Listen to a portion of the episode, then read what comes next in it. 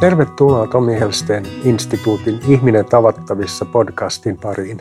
Perustamassani Ihminen tavattavissa ohjelmassa rohkaisemme ja ohjaamme ihmisiä henkilökohtaiseen muutokseen. Tavoitteenamme on lisätä ohjelmaamme osallistuvien itsetuntemusta, joka johtaa parempaan, henkilökohtaisempaan ja tasapainoisempaan elämään. Lentoon Muutokseen suostumisen voima on kirja, jossa kahdeksan ohjelmastamme valmistunutta ihminen tavattavissa terapeuttia kertoo elämäänsä myllertäneestä sisäisestä ja ulkoisesta muutoksesta. Yhden havahduttaa äkillinen elämänkriisi, toinen huomaa ajan myötä, että elämä ei tunnu enää omalta. Voiko elämäänsä ja itseään muuttaa ja mitä aito muutos tarkoittaa? Kuinka irrottautua tutusta, mutta toimimattomasta? Onko jokaisella oikeus pyrkiä rehellisesti kohti oman näköistä elämää?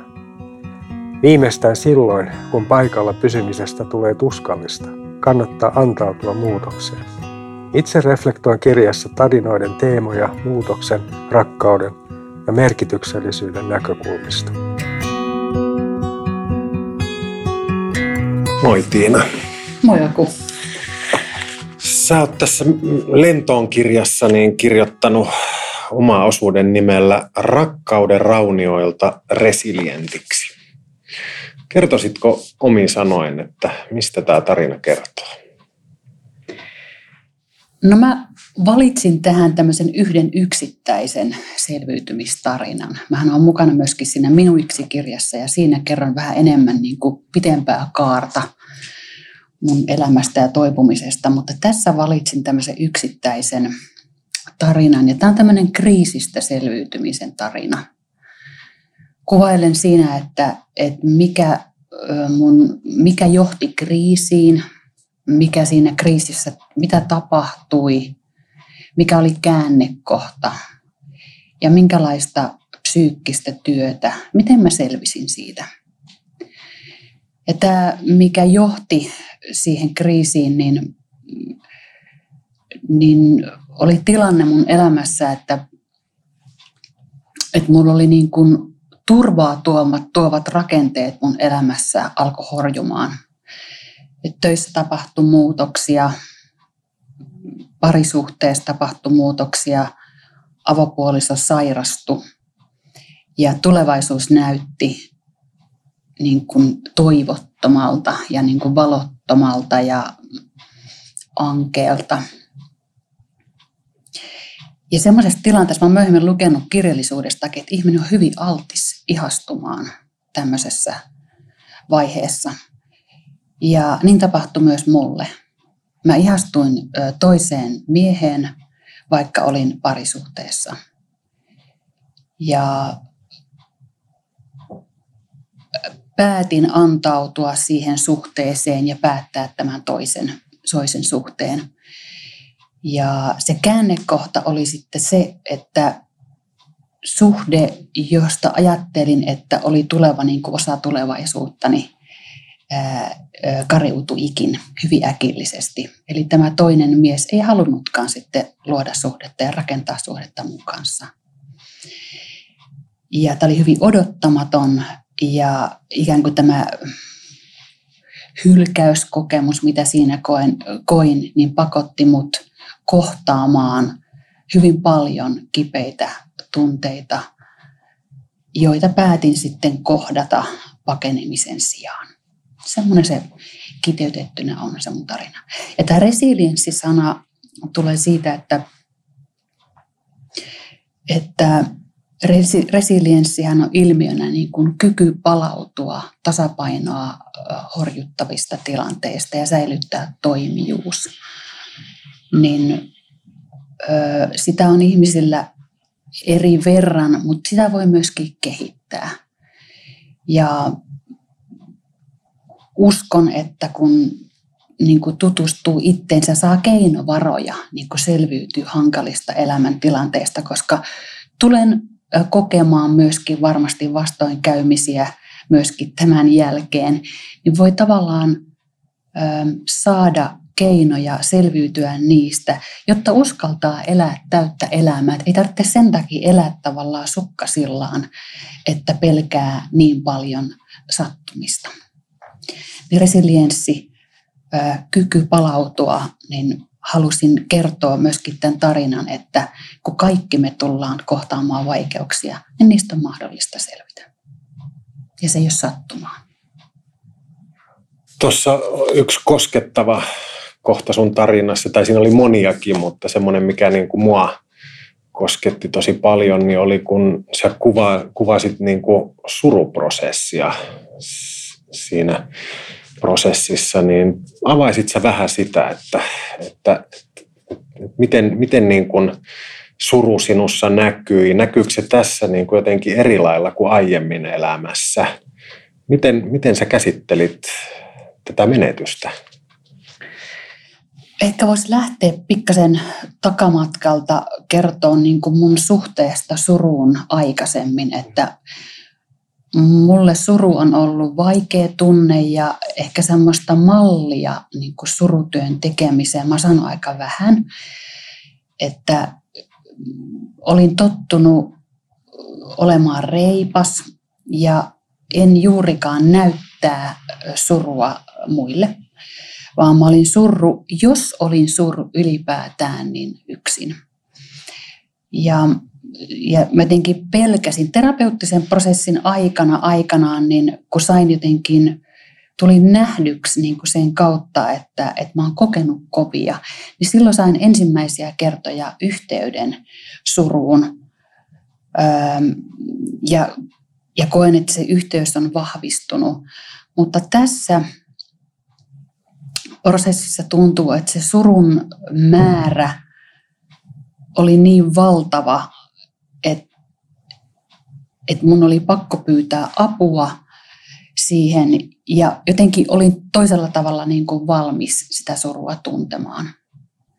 Voisin lukea täältä yhden pätkän, mihin mä kuvasin sitä niin kuin ihan konkreettista surutyön tekemistä, koska koin hyvin vahvasti sitä, että en, en yksin niin kuin olisi jaksanut kannatella sen niin kuin suuruista sur, surua. Surusta sanotaan, että se on niin kuin luopumisen väline ja surutyön, sur, surun ainoa hoitomuoto on sureminen. Ehkä tämäkin tavallaan kognition tasolla niin kuin tämän tietäminen, että jos mä haluan toipua tästä menetyksestä, niin se sureminen on niin kuin ainoa vaihtoehto. Niin se ehkä lisäsi myöskin sitä halukkuutta, niin kuin, niin kuin suostumista siihen suruun. Ähm, olen elänyt aikoja, jolloin minussa ei yksinkertaisesti ollut mitään kosketuspintaa suruun, eikä minkäänlaisia tunnetaitoja kohdata surua itsessäni. Mutta nyt tilanne oli toinen – Vuosien työ itseni kanssa oli tuottanut tulosta ja nyt mieleni näyttämöllä ja persoonaa, persoonani perustuksissa oli tuskaisen itseni ja haavoittuneen sisäisen lapseni rinnalla toinen osa, aikuinen minä. Jämäkkä ja myötätuntoinen aikuinen minussa näki minut, otti ohjat käsinsä surun vyöryessä ylitseni ja totesi lempeästi, että Tiina Kulta, Sinä olet kokenut kovia. Anna surun nyt tulla. Ja niin tein tilaa itsessäni surulle. Hengittelin syvään, silitin käsivarttani ja itkin. Aikuinen minussa totesi myös, että yksin tästä ei tarvitse selvitä, ja tähän saamme tarvita muita. Otin luurin käteeni ja soitin luottoystävälleni, kun kurkkua kuristi rintaa ahdisti ja kun mikään määrä nenäliinoja tai positiivista asennetta ei enää riittänyt tyrehdyttämään itkua. Leukaperäni vääntyivät kourustuksen omaiseen jännitykseen, suusta valui kuolaa, vatsaa väänsi ja keho hakeutui sikiöasentoon. Silloin soitin ja pyysin ystävääni olemaan hetke, hetken langan päässä, hiljaa kanssani, tuskani äärellä ja vierellä. Pyysin häntä näkemään kipuni ja auttamaan minua jaksamaan tuntea tämä syvän surun ja kelpaamattomuuden tunne. Sillä vain kipu, jonka kohtaa, voi parantua. Itkin ja itkin, Kului hetki, kului toinen ja hiljalleen sisäinen jännitys hellitti otettaan. Hetkeen laskeutui syvä ja pyhä levollisuus ja yhteys. Minä selvisin. Se oli tunne, voimakas ja kirvelevä tunne, ja se meni ohi. Mitään pahaa ei tapahtunut, en seonnut, hajonnut tai tuhoutunut. Kaikki oli hyvin. Ehkä tämä niin kuin kuvaa niin kuin sitä ylipäätään tunteista, että kuinka tunteet tulee ja menee. Ja että jos uskaltaa niin kuin olla niiden äärellä, niin tavallaan se meidän terapiakielessä puhutaan tunteiden sietoikkuna, niin se tavallaan niin kuin kasvaa, että, että ei ole niin hätä lähteä siitä pois. Ei mua uhannut, kukaan ei aseohjelmolla uhannut mun elämää. Että se vaan, mutta se psyykkinen kipu on joskus niin valtavaa, että ei meinaa millään jaksaa, mutta että sitä varten saa hakea niin kuin toista avuksi.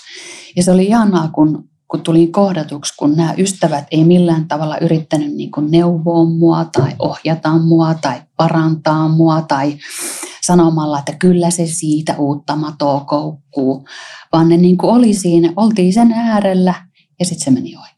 Sitten jatkettiin elämää. Joo, toi oli jotenkin kauhean koskettava ja just niin kuin, ainakin itselle se on niin ollut kauhean vaikea ottaa toisen ehkä suru. Ja just toi, miten sä kuvaat tuossa kirjassa sitä, että sä löysit ympärille niin kuin ystäviä, peilejä, jotka osas niin kuin kulkea sun kanssa siinä sun surussa. Oliko tämä semmoinen, niin onko tämä aiemmin tapahtunut elämässä? Oletko saanut tällaisia peilejä surussa vai oliko tämä jotenkin mikä tässä nimenomaisessa? Hyvä kun muistutit, koska mun piti lukea tota, vähän jatkopätkäkin, mutta unohin tuossa äsken, mutta mä luen vielä pienen pätkän, koska toi liittyy tuohon, mitä sä sanoit, että, että jatkuu näin, että näitä puheluita ja kasvokkaan kohtaamisia ystävieni kanssa oli useita, ja aina tulin kohdatuksi ja lohdutetuksi ja piirun verran vahvemmaksi. En ollut koskaan aikaisemmin elämäni aikana uskaltanut näyttää niin syvää kipuani kellekään tai olla niin hauraana kenenkään seurassa. Olin tottunut tekemään surutyötä yksin, koska pelkäsin olevani surullisena vastenmielinen tai että suruni olisi kiusallista ystävilleni.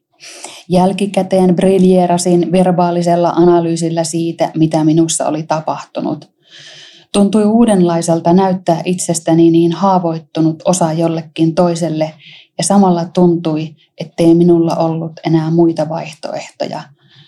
Koin olevani turvassa, eikä minun tarvinnut pelätä neuvotuksi, vähätellyksi tai tuomituksi tulemista.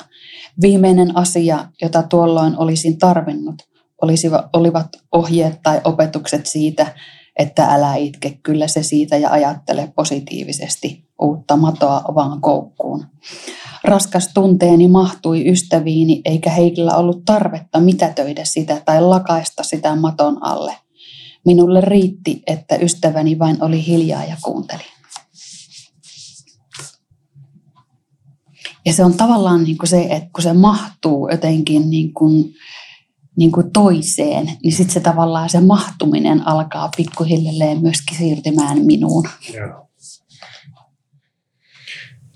Mahtavasti kuvattu just toi ja, ja miten se niin kuin suru tunteena ja se, että kuin, kuin, kun se mahtui siihen ja tuli peilatuksi tuon ymmärryksen mukaan, että ei ilmeisesti aiemmin ollut vastaavaa. Ei varmasti niin, niin niin paljon ollut tullut, että surusta tekee mieli jotenkin sanoa vielä, että miten se niin kuin muuttaa muotoaan, että vaikka äskenkin huomasin, että jotenkin herkistyin tässä, kun palasin ton ääreen, että jotenkin huomaan, että, että vielä joku herkkä kohta siinä niin kuin on. Mutta siinä kohtaa, missä tavallaan niin tuossa niin kivuliaamassa vaiheesta, se oli niin älyttömän fyysistä ja semmoista, että, mun piti joskus, vaan muistan kun autookin ajoin, niin tota, saatti olla, että kun tuli niin kuin mieleen joitakin muistoja, niin kävi itkettää niin älyttömästi, että ihan pakko oli ajaa niin kuin auto sivuun. Että se niin kuin otti niin vallan. Mutta sitten tavallaan niin kuin se, niin kuin sitä surutyötä kun teki, niin se jotenkin niin kuin muuttui niin kuin jotenkin se kärki niin kuin tylsistyi ja se niin kuin muuttui lempeämmäksi. Ja, ja nyt kun ajattelee koko sitä episodia, mistä on useampi vuosi jo aikaa, niin, niin siinä on semmoinen niin kuin haikea, haikea niin kuin maininki, maininki, millä sitä katsoo. Se menee ohi ja muuttaa muotoa. Niin, sä jo kerroitkin vähän perusteluja, taikka kuvasit sitä, että minkälaisessa tilanteessa olit, kun tämä elämäsi prinssi astui elämään. Mä haluaisin silti palata siihen vielä uudestaan ja siteerata tässä sun jutussa sitä ihan alkua, kun sä kirjoitat, että olin niin altis ihastumaan toiseen. herättääkö se sussa vielä jotakin, että haluaisitko se jotenkin vielä avata sitä tilannetta, että olitko semmoisessa kohdassa, että onni tulee vielä jostakin ulkopuolelta? Olin. Tietämättä sitä sillä hetkellä, että niin ajattelin. Mutta erityisesti kun, kun tosiaan nämä turvarakennelmat, mulle turvaa tuottavat asiat, tuntuu, että ne niin kuin mureni niin mä hädissään jotenkin läksin kurkottelemaan ö, turvaa, onnea itseni ulkopuolelta. Ja kun tavallaan siinä suuressa hädässä ja jotenkin siinä niin kuin, niin kuin ehkä jotenkin sisäisessä ankeudessa sitten tapasin ihmisen, joka niin kuin, jonka kanssa jollakin tavalla koin, että ikään kuin tulin nähdyksi, sit joka ehkä sillä hetkellä semmoiseen syvään arvottomuuden tunteeseen niin kuin ihaili minua ja jollakin tavalla antoi sitä, mitä mä sillä hetkellä olin kovasti vailla. Niin Kyllä mä jotenkin sanoisin, että mä olin ihan sellainen, niin kuin sanotaan, että rakastumisessa ihminen on poikkeustilassa, mm. niin olin. Että mä jollakin tavalla niin kuin nyt kähdin vähän irti itsestäni. Mä yritin hirveästi hakea siihen apua. Et mä en, silloin en myöskään jättänyt itseäni yksin, vaan mä kävin siis terapeutilla ja kävin työnohjauksessa, juttelin ystävien kanssa, tein psykodraamaa ja mä, että mitä ihmettä mussa tapahtuu. Ja jollakin tavalla tunsin, että tämä on niin kuin väärin. Että et mun täytyisi jotenkin ottaa tämä vastuullisena ihmisenä puheeksi. Mä oon kuitenkin pitkään tehnyt töitä itteni kanssa ja käynyt terapiassa, mm. ja, mutta en kyennyt. Mm. Että jotenkin se niin kuin veto niin kuin siihen, että, että tuolta se, se niin kuin onni ja se pelastus niin kuin löytyy. Niin olin jollakin tavalla poikkeustilassa. Joo. Mun herää niin sellainen kysymys, että, että oliko sulla niin kuin jotenkin omat itsellesi hirveän tärkeät tarpeet aika lailla täyttymättä siinä hetkessä. Ja käykö sitten niin, että ne siirtää niin kuin jollekin? Hyvinkin, joo, hyvin, hyvin kuvattu tota, että tunni, että et mitä ne sitten oli. En, en pysty mm. kauhean kirkkaasti sanomaan, mutta jotain sellaista mä hänessä näin, mitä mä ehkä itselläni sillä hetkellä toivoin olevan. Aivan. Joo.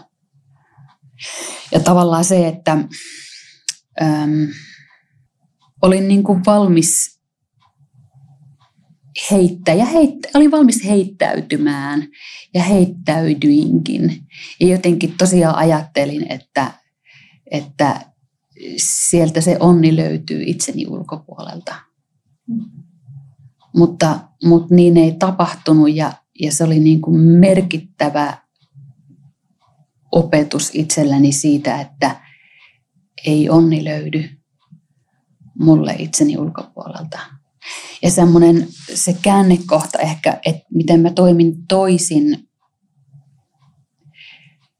niin kun siinä oli se, että, että mä päätin sillä hetkellä, kun tulin hylätyksi, että, että nyt mä hyväksyn tämän.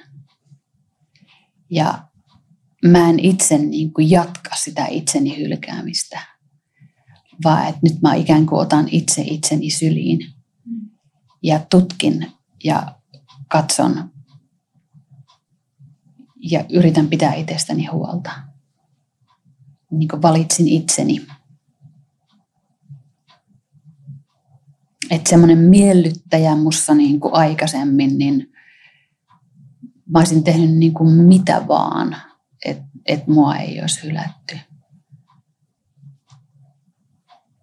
Ja kääntää toisen pään. Ja nyt mä totesin, että ei, että mun täytyy kuulla sen, että jos toinen sanoo, että minä pelkään sinua ja sun vahvastahtoisuuttasi ja sun temperamenttia, niin ne on asioita, mitä mä en vaikka temperamenttia kuitenkaan lopullisesti voi kauheasti muuttaa. Mun täytyy yrittää niin kuin tämmöisenä elää ja jää mulle kuitenkin itseni. Kyllähän mä tipuin siinä niin semmoiseen valtavaan niin vääränlaisuuteen, että et, et mä en kelpaa, että mä jotenkin niin persoonana niin semmoinen kelvoton, että mun kanssa on niin kuin mahdotonta tulla toimeen. Mutta silläkin uhalla ajattelin, että ei mulla muutakaan ole, ketään muutakaan, niin kyllä mä nyt itseni tässä valitsen, koska tämän itseni kanssa tässä joudun tämän maallisen taivallukseni kuitenkin kulkemaan. Huikeeta. Hmm. Surun, josta Aku jo aloitti, niin sen surun lisäksi sä kävit läpi monia muitakin tunteita, kuten syyllisyyttä. Haluatko kertoa siitä? Joo, kyllä se vyöry sitten, sitten ehkä se suru oli niin se ensimmäinen aalto tavallaan siinä, että, että ja se järkytys jotenkin siitä, että kaiken tämän jälkeen, niin miten mä saatan olla tämmöisessä tilanteessa. Mutta sitten kun se suru jotenkin, tai ehkä ne kaikki meni siinä niin kuin limittäin mutta ei se ole niin kuin että käsitellään suru, sitten tulee sitten tulee viha.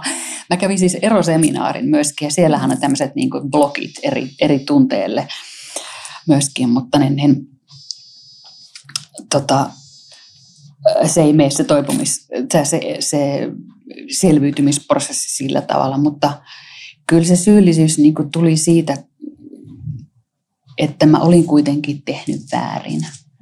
Että olin, olin suhteessa ja niin kuin äsken Akullekin sanoin, niin, niin aloin luoda suhdetta toiseen kertomatta siitä, siitä puolisolle.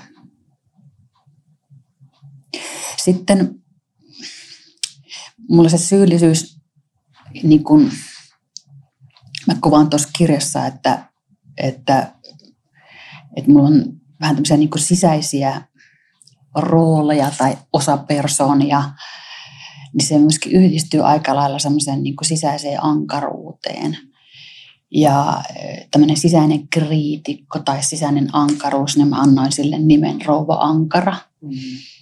Ja kuulin sitten niin kuin, niin kuin itsessäni tätä ankaraa sisäistä puhetta, joka oli aika, aika semmoista niin kuin mylvivää ja semmoista, että, että nyt mä oon niin kuin mokannut tosi pahasti ja että, että mun käy niin kuin huonosti ja hyvää ei ole enää mahdollista ja, ja semmoista niin kuin syyttelyä. Mutta yksi tavallaan, mitä niin kuin tein, mä olin jonkun verran siinä vaiheessa ja niin kuin perehtynyt tämmöisen ajatusten eriyttämiseen. Mm. Että mä en täysin siihen niin kuin rouva Ankaraankaan sulautunut, ja. vaan ikään kuin pystyin nimeämään, että aha, nyt musta tämä niin kuin ankara sisäinen ääni, rouva ankara aktivoituu. Ja pystyin niin jotenkin kuulemaan sitä mutta silti se ei niin kuin ottanut kokonaan niin kuin kuskin paikkaa mun elämässä. Mutta kyllä se hyvin vahvana auktoriteettina yritti mulle olla. Mutta ei se mukavalta tuntunut, mutta, mutta liittyy olennaisesti siihen prosessiin. Vastasko tämä yhtään siihen, mitä sä kysyit? Mä en ole varmaan muistanko mä enää tarkasti sitä, mitä kysyin. Mutta ehkä just se teema, että, että niinku siitä kokonaisvaltaisemmasta tunteesta, että olen syyllinen, niin siitä vapautuminen kenties niinku vastuuseen tai siihen, että tunnen syyllisyyttä. Mm. Joo. Luulen, että vastasit. Joo. Joo, että tavallaan tunnen syyllisyyttä, mutta sitten minussa on myös muuta. Mm.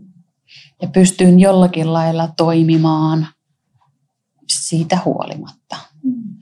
Yksi, mikä mulle oli merkityksellistä kanssa sen ikään kuin kriisistä selviytymisen aikana, niin oli vaikka mä niin kuin oli muutaman kuukauden ajan jakso, että tavallaan se mä elin tosi synkissä, synkissä niin kuin vesissä, niin oli tosi tärkeää jotenkin niin kuin vastapainoa niin kuin paitsi sen surun rinnalle, niin tuoda myöskin niin semmoisia ilon elementtejä tähän päivään.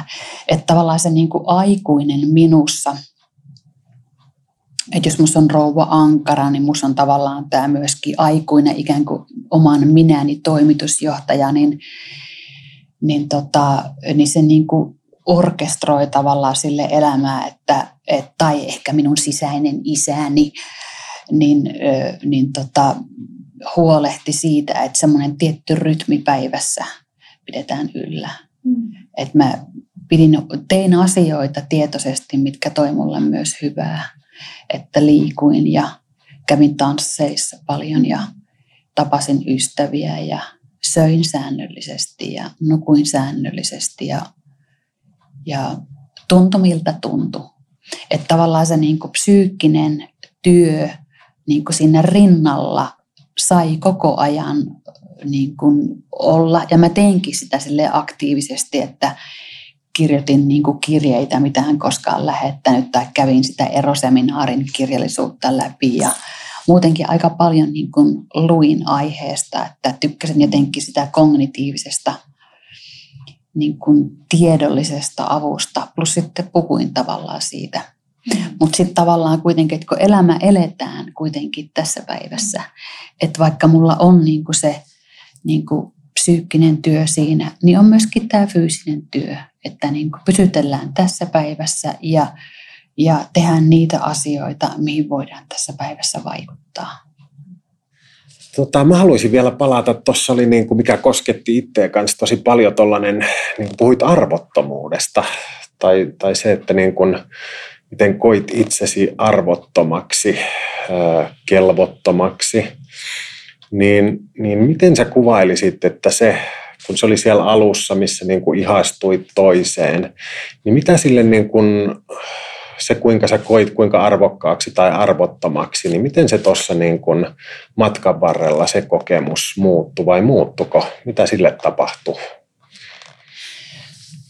Varmasti on siis muuttunut, ja kun mietin tavallaan tänäkin päivänä, että missä mä niin kuin meen sen kanssa, niin ehkä se arvottomuus, äh, mulle tulee jotenkin niin kuin kytkös häpeään. Niin kuin siinä, että, että ne tapahtumat esimerkiksi niin kuin töissä, että, että että mä olin saanut niin kuin, äm, oli tapahtunut muutoksia, niin, niin niiden, mä olin hyvin myöskin työorientoitunut ihminen. Mun ehkä arvo oli hyvin niin kuin tiukasti, tai identiteetti oli hyvin tiukasti niin kuin sidoksissa työhön. Ja kun työssä tapahtui muutoksia, niin mä koen ikään kuin, että mun, mua ei arvostettu samalla tavalla. Se jotenkin niin kuin triggeröi musta niin kuin semmoisen, että, että mä oon huono ja, mm, ja niin kuin koin häpeää. Ehkä häpeää ja arvottomuus jotenkin linkittyy toisiinsa. Ja, ja just että ajattelin, että, että se arvo, niin kuin, että mun täytyy saada arvoa itselleni itseni ulkopuolelta. Se oli semmoinen niin ehkä niin vääristynyt uskomus. Ja mutta sitten kun mä tein sen niin kuin valinnan, että mä valitsin itseni, että, että nyt mä päätän kääntää katseeni itseni suuntaan ja, ja kohdata kaikke, kaiken tämän kipuni, niin kun, enkä käännä selkääni tälle. Niin jännä, että se itsessään, se tapahtuma lisäsi mun arvontuntoa. Koska ikään kuin minussa joku arvotti minut. Ja kun mä sitten niin kuin validoin tavallaan niin kuin sen, sen kipuni, niin sen jälkeen ähm, on ollut helpompi jotenkin, sen jälkeenkin on tullut asioita vastaa elämässä ja, ja vastoinkäymisiä ja onnistumisia ja epäonnistumisia, niin, niin sitä on vaikea niin kuin sanoa, mutta se on sellainen niin kuin tunnetasolla, niin kuin, ikään kuin joku semmoinen niin kuin, joku on niin vähän niin kuin sementoitunut muuhun semmoinen, niin kuin, että, että mä en niin kuin irtoa samalla tavalla itsestäni tuli mitä tuli. Ja pystyn niin kuin tekemään enemmän vielä niin kuin valintoja, missä mä en hylkää itseäni. Että kaikki ei ole niin kuin kaupana. Mä en tämän se, selvemmin selittää, mutta se tuntuu hirveän niin kuin, niin kuin fyysiseltä, mikä vaikuttaa sitten päätöksentekoon, että, että, tota, että valitsen itseni. Että kaikki ei pidä niistä asioista tai niistä valinnoista, mitä mä teen. Ja mä oon niin valmis kohtaamaan sen, mutta mulla kuitenkin niin jää minulle itseni. Saatko yhtään kiinni? Vastas. Luulen saavani, joo. Ja jotenkin semmoinen mulle välittyy siitä, että, että se tapa, millä sä kuvaat vaikka, että sä kohtaat sun surun tai sun syyllisyyttä. Ja tuossa tarinassa muitakin niin kuin tunteita, mitä sä mainitset, mitä sä niin kuin kohtaat niin, niin tulee se, välittyy se kuva, että sä jotenkin niin kuin pidät kaikkea sitä arvossa ja, ja sä meet niin kuin niitä päin. Joo. Jolloin niin kuin mulle välittyy se kuva, että, että se arvo, mitä ehkä jostain ulkoa hait, niin, niin tietysti mielessä löytyikin sisältä sitten. Joo, se pitää sanoa tähän vielä, että, että se ei ole niin kuin staattinen tila. Mm. Että kyllä se niin kuin horjuu välillä ja vähän niin kuin sä puhut niin kuin sun storissa niin kuin näistä uskomuksista, mm.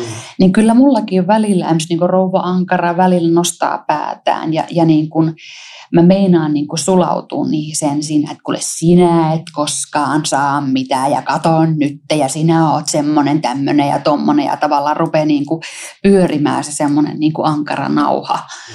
kasetti, niin tota, mm, niin ei se tarkoita sitä, että vaikka mä oon luonut suhteen siihen rouva-ankaraan, niin se olisi kokonaan pois. Eikä nämä yli, ylipäätään, niin kuin, eihän nämä meidän mielen diktaattorit tai nämä meidän osapersoonat meidän mielestä, niin ei ne koskaan niin kuin, poistu. Mutta sen ikä, ikään kuin, että mulla on niin kuin matkustajia mun mieleni bussissa, ne saa olla, mutta mä ohjaan kuitenkin niin se, että, että, että se ei ole staattinen tila, että on sen, että mä oon perillä ja koskaan en tunne arvottomuutta. Että kyllä edelleen. Ja välillä tulee niitä semmoisia niin hetkiä, että, että oikeasti voihan se olla. Että niin kuin, esimerkiksi mä en koskaan pysty luomaan enää niin kuin kunnon parisuhdetta. Ken elää, hän näkee. En mä ei voi tietää, mä en voi hallita. Ehkä se on myös yksi semmoinen teema, minkä mä tavallaan opin tämän koko prosessin kautta, että en olisi uskonut, että tämmöiseen niin kuin pyörteeseen elämässä niin kuin joudun, mutta että elämä yllättää ja että kovan kautta piti tämmöinenkin prosessi käydä, mutta että elämä ei todellakaan voi hallita. Ja tekee niin kuin nöyräksi elämän edessä, että, että näköjään jotkut läksyt niin kuin elämässä pitää niin kuin käydä kovemman kautta minulla. Voi että toiset oppii niin kuin ketterämmin, mutta mä oon kova luu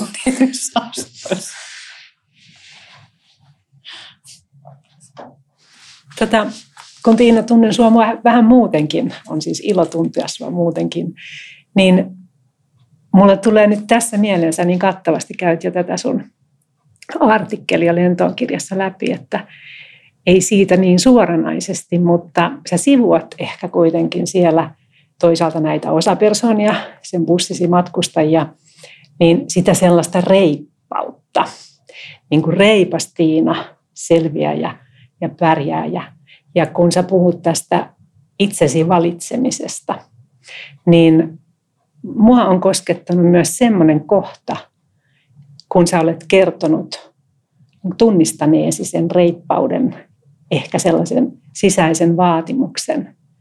Ja myös vähän tutkinut sitä ja liittynytkin toisiin ja, ja tunnistanut itsestäsi myös sitä arkuutta ja ujoutta. Niin haluaisitko sä puhua tästä vähän sen? Joo. Voi olla, että toi, mitä mä surusta sanoin, tavallaan se, että uskalsi näyttäytyy niin kuin niin haavoittuvana tämän prosessin myötä niin kuin muille ja sain sitä kautta niin kuin jotenkin tulin hyvin nähdyksi niin haavoittuvana, niin voi olla, että se on niin ollut sellainen väylä, että olen viime vuosina uskaltanut myöskin niin kuin vähän, vähän tuntemattomien ihmisten kanssa. Muistan, kun vuosi sitten opiskelin, aloitin seksuaalineuvonta-opinnot ja meitä oli semmoinen iso koulutusryhmä, 48 ihmistä siinä, niin, niin mä huomasin, että mä olin hirveän niin kuin arka ja jännittynyt sen ryhmän aloittajassa. Ja sitten meidät jaettiin semmoiseen 12 hengen kotiryhmiin, niin sitten kun me tavattiin eka kertaa sen kotiryhmän kanssa, niin mä kävin itkettää.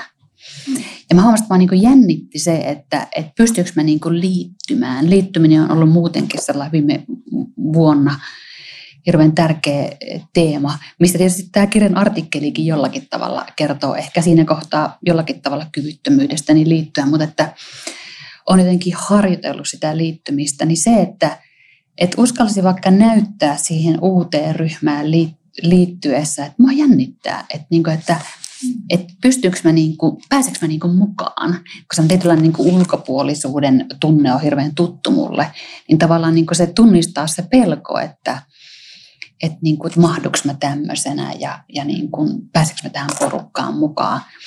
Ja silti niin kuin valita näyttää se pelko sen sijaan, että mä jotenkin on semmoinen reipas ja semmoinen niin kuin vahva. Minkä mä uskon, että monet saa niin kuin musta semmoisen niin kuin mielikuvan, että, että mä oon siis vahva ja kyvykäs ja mulla on sitäkin.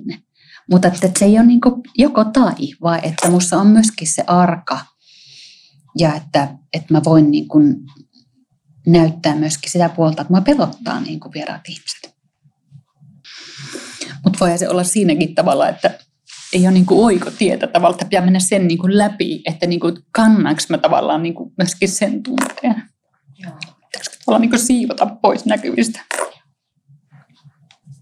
Täsmälleen. Ja voiko löytyä myötätuntoa sitä omaa arkuutta kohtaan ja semmoista arvostusta, että Musta on tämäkin. Niin. Mutta joku... Onko se niin kuin vastenmielinen? Niin, juuri näin. Se jotenkin tuli vielä, en tiedä onko jo sanonut tämän tavallaan tässä, kun pää, pää tyhjänee välillä, että ehkä mä sanoisin aikaisemmin, kun sä kysyt Aku, että, että jotenkin, että mä ehkä luulin niin kuin ennen tätä kriisimatkaa jotenkin, että kun on tehnyt pitkään just töitä itsensä kanssa ja, ja ja tutkinut, että kyllä mä tunnen itteni. Ja sellainen, että tämmöistä ei enää tapahdu. Mm-hmm. Ja se, että jotenkin että tämä tämmöinen, niin kuin, että on vaikka opiskellut terapeutiksi ja vaikka miksi muuksi, niin sellainen, että, että mä oon jotenkin niin kuin turvassa semmoiselta elämän arvaamattomuudelta tai niin kuin joltakin kriiseiltä niin kuin sillä, niin en ole. Juuri. Eikä ja, voimakkailta tunteilta. No siltäkään. Että se ei ole mikään semmoinen suoja, että sitten niin on pleksit ja tota, niin, niin ei vaan, että, että niin kuin elämässä ryvettyy niin kuin siitä huolimatta, mutta että ihmisiä kuollaan.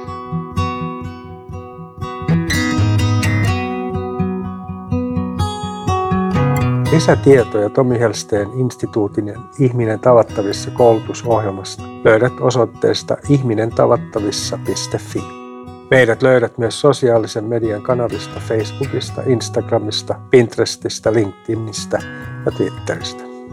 Minä olen Tomi Helsteen Tomi Helsten instituutin Ihminen tavattavissa ohjelman perustaja, kirjailija, teologi ja senior mentor.